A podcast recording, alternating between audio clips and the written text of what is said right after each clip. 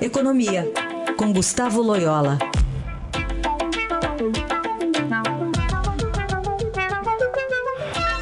Loyola, bom dia. Bom dia. Bom, semana passada até o seu comentário a gente antecipou um pouquinho, mas agora é uma medida concreta, então vamos pedir uma avaliação sua, porque o governo decidiu dar ao Banco Central o poder de aprovar ou vetar a nomeação de dirigentes de bancos públicos federais. E a medida estava já em estudo na área econômica, como antecipou o Estadão, e recebeu ontem o sinal verde do próprio presidente Michel Temer. A decisão foi confirmada até pelo ministro da Fazenda, Henrique Meirelles. Qual a sua análise, Loyola? Eu acho que é um, um grande avanço, né, por, por, várias razões. Primeiro que é, é, alinha os bancos públicos aos bancos privados, né? A nomeação hoje de dirigentes de banco privado, aliás, desde já há muito tempo, ela precisa passar pelo Banco Central, é, que analisa aí se a, a pessoa tem é, capacidade para o cargo e se tem reputação, né? Então isso não acontecia com os bancos é, federais, né? apenas com os, os, os, bancos privados e os bancos estaduais. Ah, e segundo é que essas nomeações, né, na maioria das vezes, ou muitas vezes, é, eram de pessoas, foram de pessoas desqualificadas, inclusive algumas se envolveram em escândalos de corrupção, como foi o caso de alguns ex-diretores aí da Caixa Econômica, né? Então, é, realmente é, é, essa medida protege os bancos públicos de um lado e, por outro lado, alinha esses bancos aos bancos privados é, numa competição mais, é, vamos dizer assim, é, leal, né, mais, mais, mais homogênea no mercado. Né? Uhum. E vamos falar também sobre a decisão do Copom. A ata deve ser publicada logo mais, mas qual avaliação você faz da reunião?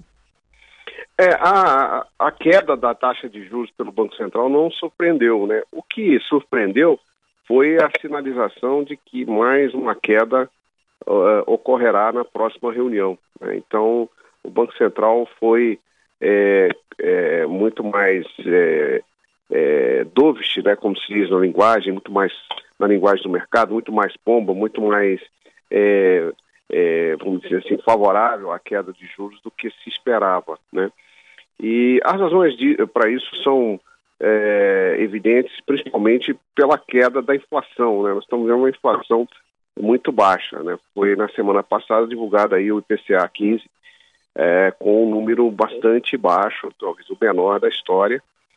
E, e isso, é, é, vamos dizer, leva o Banco Central a ter essa posição é, um pouco mais é, de acomodação na política monetária, né, de, de, buscar uma taxa de juros mais baixa. Então, a, a grande novidade da semana passada é um Banco Central sinalizando uma taxa de juros menor, o que é uma boa notícia, né? Uma boa notícia para a atividade econômica, para o crédito, enfim. É, ajuda a economia a retomar o seu crescimento.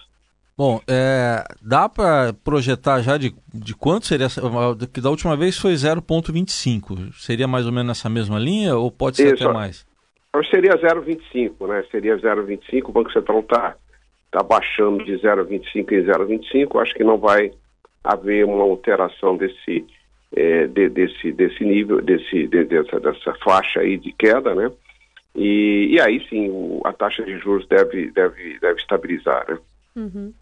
E no cenário dessa semana aqui no Brasil, a gente tem algumas movimentações políticas é, em relação ao Supremo, em relação ao futuro do ex-presidente Lula. O que, que, isso de fato tem afetado a economia, levando em conta também num panorama para essa semana que acaba sendo meio, meio é, um pouco mais fraco, vai digamos assim, por conta da, do feriado da Páscoa?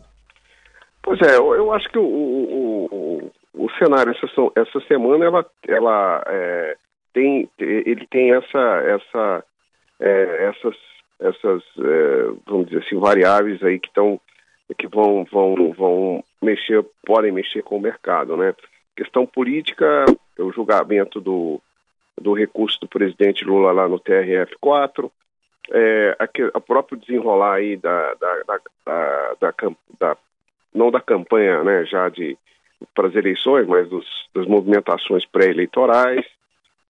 E, e, evidentemente, os, os, analistas estão de olho muito aí no que pode acontecer no cenário é, eleitoral é, em outubro próximo. Né? Então isso, isso tem afetado demais os mercados. E por outro lado, também merece destaque o que está acontecendo no exterior. Né? Então houve uma subida de tom muito forte aí na, é, na guerra comercial entre que os Estados Unidos, é, é, que, é, vamos dizer, que foi é, disparada pelo presidente Trump, né, com as suas barreiras aí tarifárias. É, a China também já já divulgou uma lista de, de retaliação dos Estados Unidos, enfim, isso pode levar a uma guerra comercial mais forte. As bolsas no, no exterior já estão sentindo isso e isso afeta também aqui o Brasil, né? Acompanhar tudo então e quarta-feira volta Gustavo Loyola aqui com mais análise de economia no Jornal Dourado. Obrigado, até quarta. Até quarta.